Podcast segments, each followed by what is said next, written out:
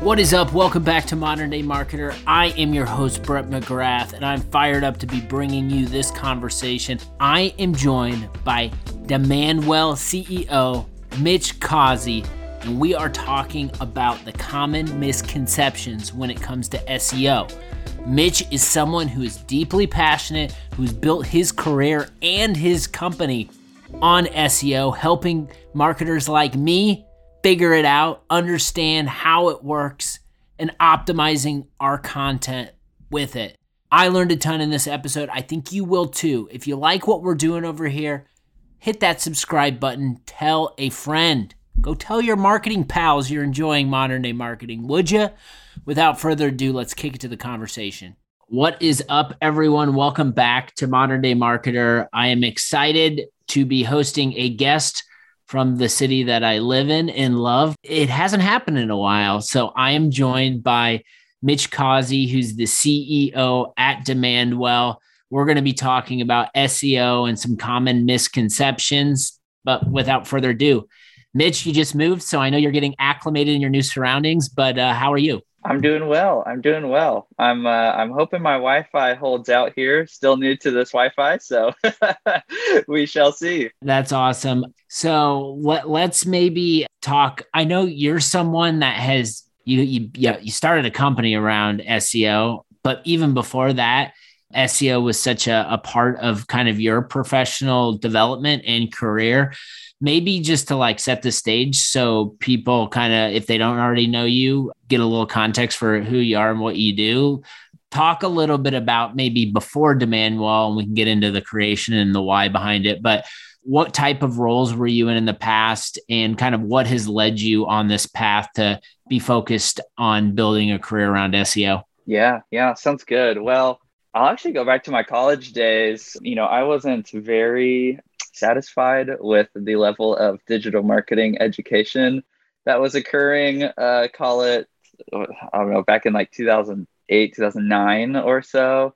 And so I just, I, I started looking online a bunch, you know, watching YouTube videos, watching, you know, various folks about just kind of digital marketing in general. And this thing called SEO kept popping up. And what drew me so, you know, what drew me in so much to it was this idea that you know SEO is tapping into a lot of keyword research and you know I often say like you know I'm I'm a nerd in a lot of ways and keyword research in particular is legitimately one of my favorite things in the world to do because it is this you know understanding of like humanity and consumer behavior and what's what's going on in people's minds right now. And you know you can see you know the trends and stuff is it's just amazing to see that. And so you know learning about that in college uh, and blowing some cash on google adwords at the time you know to see like how that actually translated into human behavior. It just it just caught me. I just you know from that point forward i've just always loved that kind of sensation of learning about people like that. So as i left college, I joined uh, an SEO agency and was there for a couple years and had a great time there. Uh, worked with uh, you know brands like FedEx and Sears and Kmart and just some just some really big brands that frankly I had no business working with at the time, but had you know had a great time learning with them. Then I went in house at an ADT Home Security Services reseller that's also in our town, Indianapolis and uh, had a great time learning there about you know how to manage a team of SEO folk. But then had a buddy of mine call me up and asked me to join their company called Lessonly. Um, so I joined them as their third employee and first marketing hire, and really built out their marketing function over time. And what's funny is I during that time uh, I legitimately had done so much SEO in my career I did not want to be labeled this one trick pony that only knows SEO. And so I did everything I could to get away from SEO. But at Lessonly, we, you know, things were going well. But then I, I was like, well, let me just try, you know, hopping back on that wagon a little bit. And I hit publish on our very first downloadable asset. And within the first week, we had 100 people actually download that asset. Uh, so I was like, okay, I guess we'll do some more SEO. Over time, that became actually our number one channel and still is, you know, from a Lessonly perspective, their number one single channel for driving revenue. But at the end of my time there, uh, so I was there for five years and had just an absolutely amazing time, uh, 100% start to finish. But I did have a dream back in my college days to start my own agency. And so uh, that's what I did. Uh, February of 19, hopped out on my own. It was just me for about 18 months or so, just coaching a lot of my friends, frankly.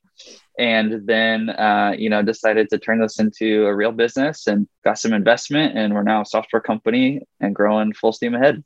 That's amazing. I want to get maybe back to the example, the Lessonly example.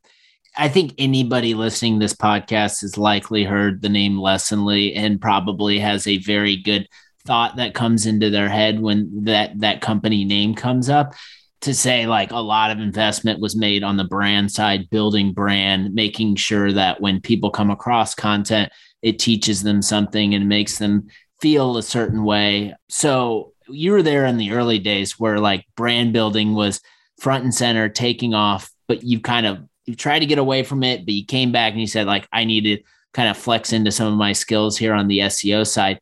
I'd love for maybe like in the Lessonly example to talk about just like SEO and like brand building and how they kind of work in parallel because I think a lot of the times when people think of SEO, they don't necessarily frame it up as like something that we can be using to help build and develop our brands. But I'd love any kind of context from you on that. Yeah, absolutely. I mean, I, I honestly think it is I won't say it's number one way to build brand because, uh, but sometimes you know I'm a I'm a hammer, so everything looks like a nail. There's there's a million great ways to build brand, but it is a great way to build brand. And you know I'll, I'll share just one quick thought that came into my mind around that, which is we we often hear from folks that are serving called a relatively small audience. You know, so we've uh, I've recently talked to someone who runs on Earth satellite technology that talks to in space satellite technology. And so the, I mean, the target market for that is pretty darn small, you know? but those people are still using Google. And, you know, if you can even just show up, you know, when those people are using Google, that goes a long way for brand building. And then, of course, you know when they come to your site after they click that you know link on google you need to serve them a great experience. But you know a, a big part of that is just showing up there. Yeah i love that. The uh you so you you started D- Demandwell and obviously because i maybe one of the reasons was like you had this you wanted to go off venture off on your own leverage your skills build a company around something you believed in I would imagine something you said earlier was probably a part of that. Um, and this is the mentality of just like you loving to understand consumer expectations and behavior, and Google being the spot to help you kind of get a uh, a view at that. I think in one of our previous conversations, you mentioned you know you view google as the largest human experiment which i found fascinated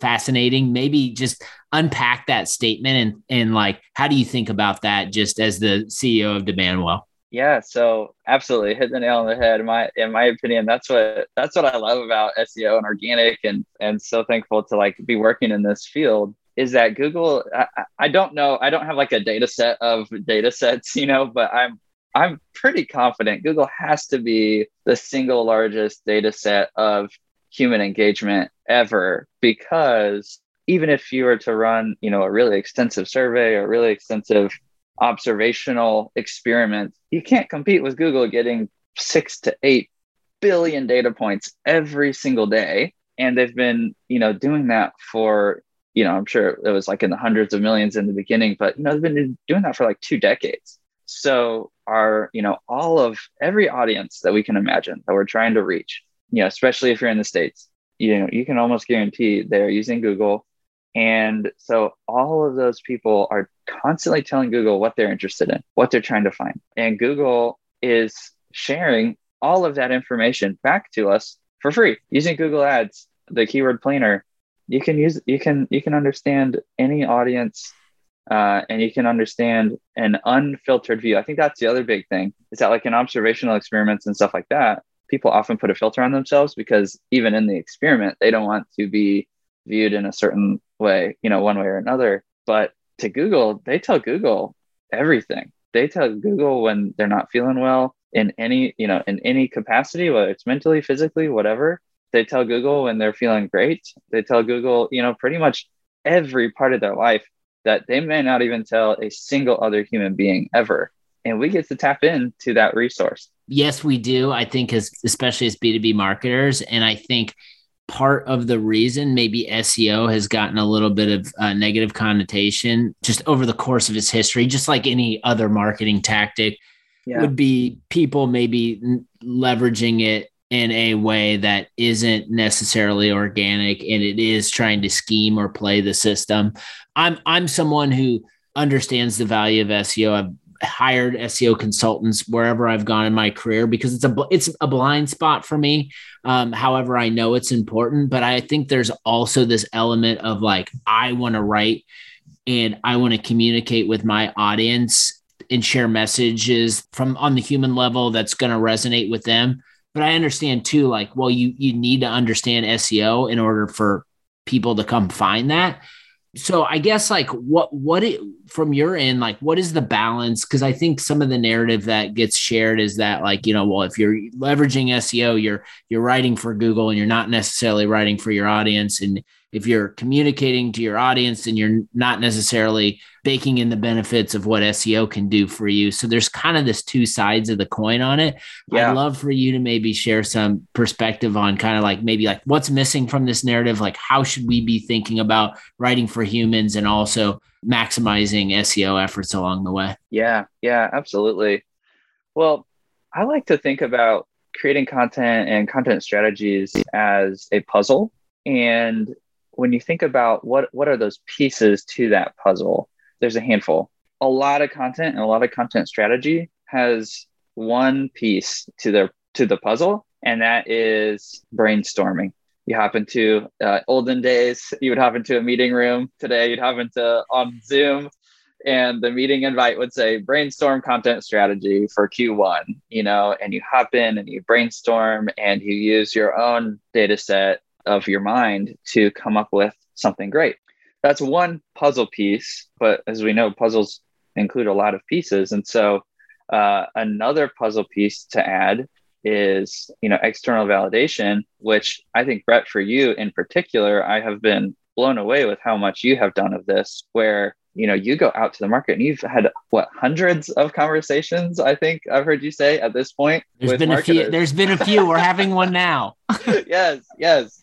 So you've you've taken you've gone from a puzzle of just a piece of brainstorming to then going out into the market and and validating it with your own you know experience with others uh, there's all sorts of ways to additionally validate things you can look up reports you can look up white papers case studies whatever each of those are puzzle pieces and one other puzzle piece in my opinion is understanding your audience through the lens of what they're telling google through the lens of the keyword planner.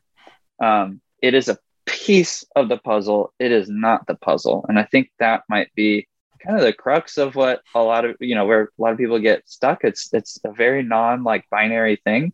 It's a, you know, creating content is a very complicated thing. And even, you know, the best AI content today, you read it and it's like, there's always like a gotcha moment in the in those pieces. because It's like, it's a complicated thing. So that's how I think about it is it's, it's all a puzzle and the more pieces you have in your puzzle, the richer your content strategy is going to be. I love the visualization of that in my brain as I'm listening to you talk. And I want to get into maybe like some stuff on some of the customers that you're working with, things that they're doing to think about it from the puzzle perspective. But like my question to you is, it, it's always it seems like in content creation it, it seems like it's always all or nothing. And it's very rare that like we as a community talk about things like this. Like it doesn't need to be all or nothing. It can be many things. I'm sure on the front end of the Demandwell sales process or people coming in being like we think we need what you do um, you get into these conversations and you understand and learn about B2B buyers and how they think about SEO. I know before I got educated, I had my my perspective. Like, why do you think it's kind of this is it just a, a limited view and a lack of understanding of like kind of zooming out and seeing marketing as a whole and how everything works when it comes to building content or or is it something else anything you want to touch on to expand on kind of that puzzle analogy i think would be helpful yeah yeah well i do think i'm not sure if this will answer the question or not but i do think it's it, it might be helpful i think a lot of the you know stigma of seo comes from the truth that there have been a lot of crappy things done in the name of SEO. Like, I mean, they're like, especially in the like 2010 to 2012 era when you had like your Panda and your Penguin algorithm updates. Uh, you know, those just so happened to be the the years that I was in that SEO agency right out of college, and it was a blast to like help people deal with that stuff. But you know, especially back then, I mean, there were all sorts of just crazy things going on, and people hacking each other's sites and almost every week, you know, someone on our team would have an example of like a major university. Like I remember Indiana University had this terrible hack that was done on it solely for the sake of gaining rankings and search results. It's like, oh my gosh, there has been so much just terrible human activity trying to, you know, game the system. So, you know, stigma comes from a lot of that, but I think a lot of it uh, an important aspect is not just why you're doing it, but how you're doing it as well. And, you know, I think the, you know, because there are ways it's, are there humans doing it or are there machines doing it? You know, there are ways that even back then you could punch in a keyword, a bot would go out and scrape the all the content on page one basically reformat that content, spin that content to replace everything with synonyms and hit publish all automatically. And that content's terrible. Does it include keywords? Yes, but all the other puzzle pieces are made of machine.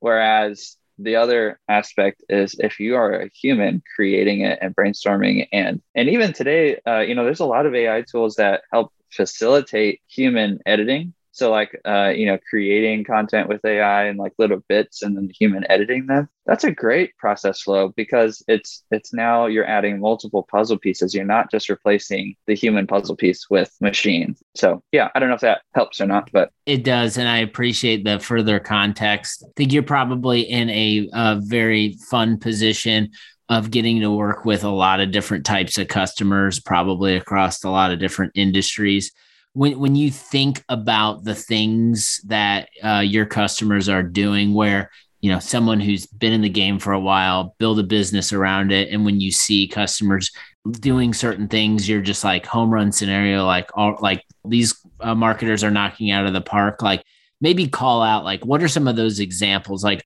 what are things that we can be thinking about as marketers and ways we should be considering SEO based on just some of the success stories from the customers at Demandwell? Yeah, so I have a specific one for SEO, but before I share that, I'll share one of the best things you can do for SEO is anything but SEO. Uh, and that might sound insane coming from someone who runs a SEO platform company. But the reality is sometimes we'll talk to folks, you know, especially those like real early stage folks, and they'll come in and say, okay, like Demandwell is going to be our marketing strategy for the year.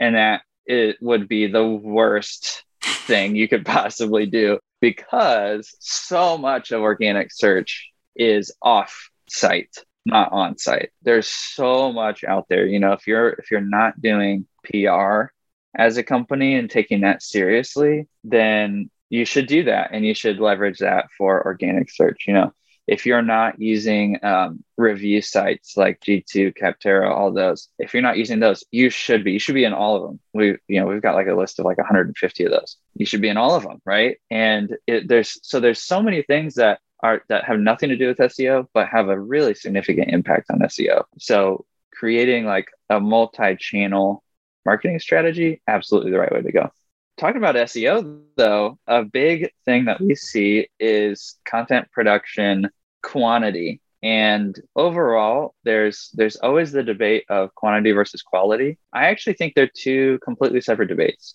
because I think as a company, you should have a quality level that you are comfortable with, that you're proud of, and that you want to, you know, institute as the quality level of your content. but that is totally separate from how much of that content do you produce. And what we see is it's not because there's a magic number of content to create, but by and large, and we talk to a lot of folks that are that are wanting to improve their content. Vast majority of those folks are producing one piece of content each week total. And so the way we think about that is well if every single person you know that you're competing with is producing one piece of content you need to produce at least two pieces of content each week you know? So it's really it's really not that there's this magical quantity. Like we typically recommend producing five pieces a week because uh, that's just kind of you know it's kind of easy to keep in your head you know one one per day of the week but that could be really high for some that could be re- really low for some. It's all about how much is your competition creating and what you know what level of depth and breadth are you creating on your site and how are you interlinking those as well to create essentially a wikipedia. That's that's kind of what we're all we're all doing in one way or another is, is creating our own kind of sub wikipedia. And if you've got someone who's cranking out a ton in your space you know that is that is one key thing to think about is you probably need to be beating them uh, at the quantity part so i love how you brought up quantity versus quality it's something we've talked about just on yeah. this podcast and other content related items that we're producing and i, I yeah. love the further context there and it's the the modern day marketer wants to say quality right we want to create yeah. quality content because we want it to resonate with our audience and I think rewinding the tape, people are think about being in the content marketing role, and it's potentially, well, I used to have to just produce a new piece of content uh, every day that was had a bunch of keywords in it. And it was i felt like i worked in a content factory which i think those are maybe like the two like extremes. And somewhere in the middle there's like a, yeah. an approach where it's like okay we monitor what our competition is doing we can we have the resources to do what they're doing but better when we believe it's higher quality and we have the bandwidth to produce more of it on a regular basis. So that doesn't exactly. necessarily so that that's kind of what you're getting at right? Yeah yeah exactly. And and i think there's this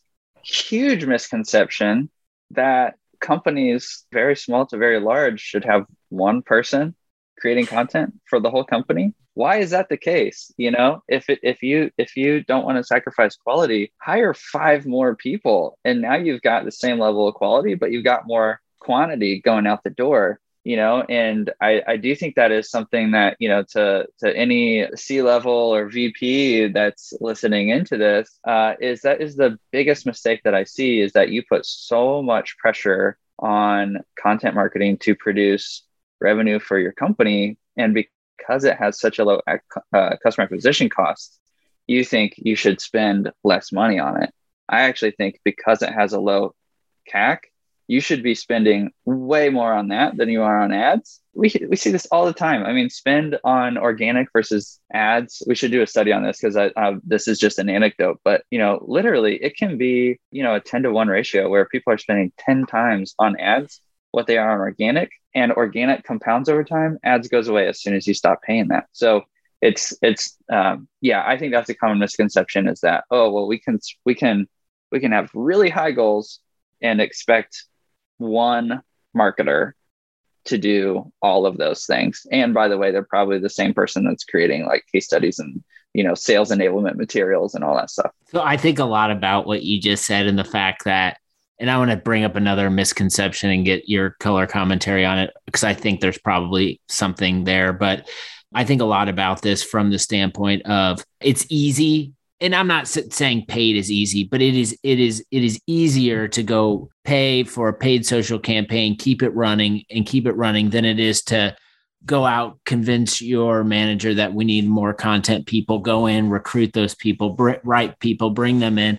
I just think about that a lot about what if companies in B2B did 50% less, did maybe even just 25% less paid and invested those resources in more content people that were producing high quality content? Like what would what would happen? Like what would yeah. what would be true you know? Yeah yeah exactly. So, so that's something i think about a lot. The other thing i want which i think is probably there's probably a misconception and that you have come across just in your time. But I think when people think maybe maybe inside of marketing, maybe outside of marketing, uh, upper management, maybe even the board.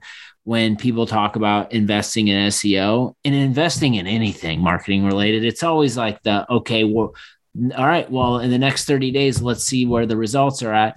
And when we look at the results in the next 30 days, if they're not doing what we want, which is generating us leads right now, then we're probably going to have to cut that off. Where yeah. most things in marketing, SEO included, it's the long game approach.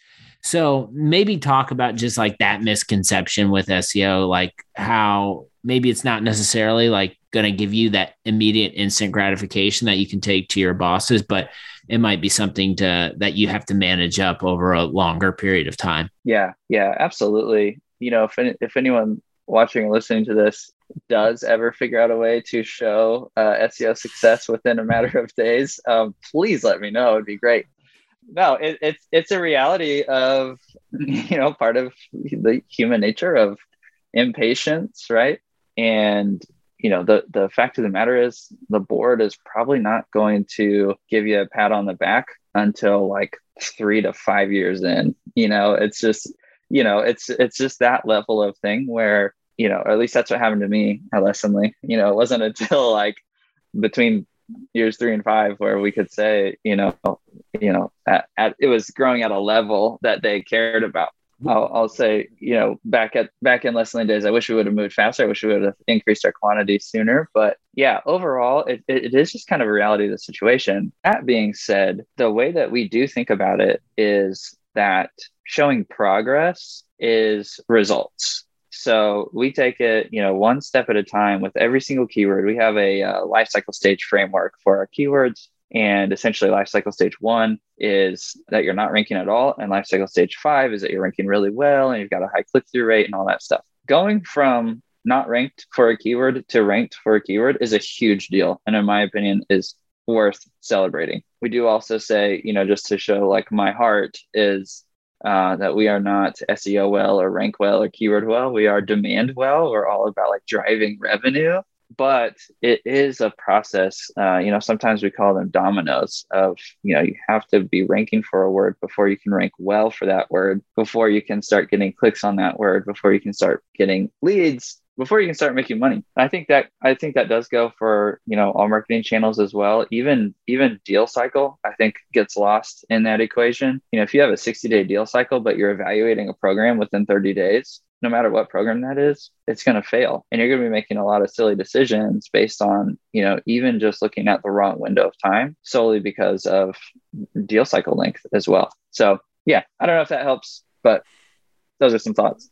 Those are good thoughts, and uh, that's a rewind the tape, grab the clip, and that's that'll be what's promoted because it's you just touched on a lot of things that I think are really important just in in marketing and just uh, progress and hitting goals. Is that it it takes time and it's a process, and there are milestones along the way. And I love you you calling out. You, sometimes you just got to celebrate them. It might not be like a new 60k contract that your sales team close but you need these to put these milestones in place in order to get that and then totally. in order to make it repeatable you know? Totally. Absolutely. Maybe we close it out with this. I'd love to get your um, perspective on like what's happening with seo right now eh, on the b2b side like anything that's emerging things that you're thinking about at Demandwell things your customers are talking about like if someone leaves this conversation and wants to be focused in on something SEO related, like what is that going to be? Yeah, absolutely. Well, there's a lot going on in SEO these days. It's kind of viewed as an old industry. You know, it's been around for a couple decades or so. I mean, more than that, but you know, since Google's been on the block, you know, a couple decades, you know, it's it's viewed in that way, but I don't know what's in the water, but I'm glad there's something in it uh, these last couple years, we have seen so much activity in the market, even just from like a high level business perspective, right? Moz got acquired, SEMrush got uh, went public. Uh, and then just recently, Backlinko got acquired as well. All sorts of things are happening in the space in terms of you know these companies that have been around forever, and there's just a lot. There's there's a lot of activity going on. When we were switching into like software mode, we did some research uh, around um, through Forrester, and they shared that in 2019 they had more SEO inquiries than any other year prior to that. Uh, and I think that was just such a such a good representation of then, and I think it's only scaled up since then. You know, a, a big part of that I think is you know back to that like panda and penguin era. For those who, I mean, a lot of people listening to this won't even know what I'm talking about when I say that, and and that is kind of the point of that was such a traumatic time for so many marketers that marketers just washed their hands of SEO and said, I don't want to deal with that again. We've now gone through that's now what 10 years ago that that stuff happens. So we're, we're now through like two full like collegiate cycles even. So all these people that knew what was going on in SEO are now VPs, directors, executives, and they have deprioritized SEO.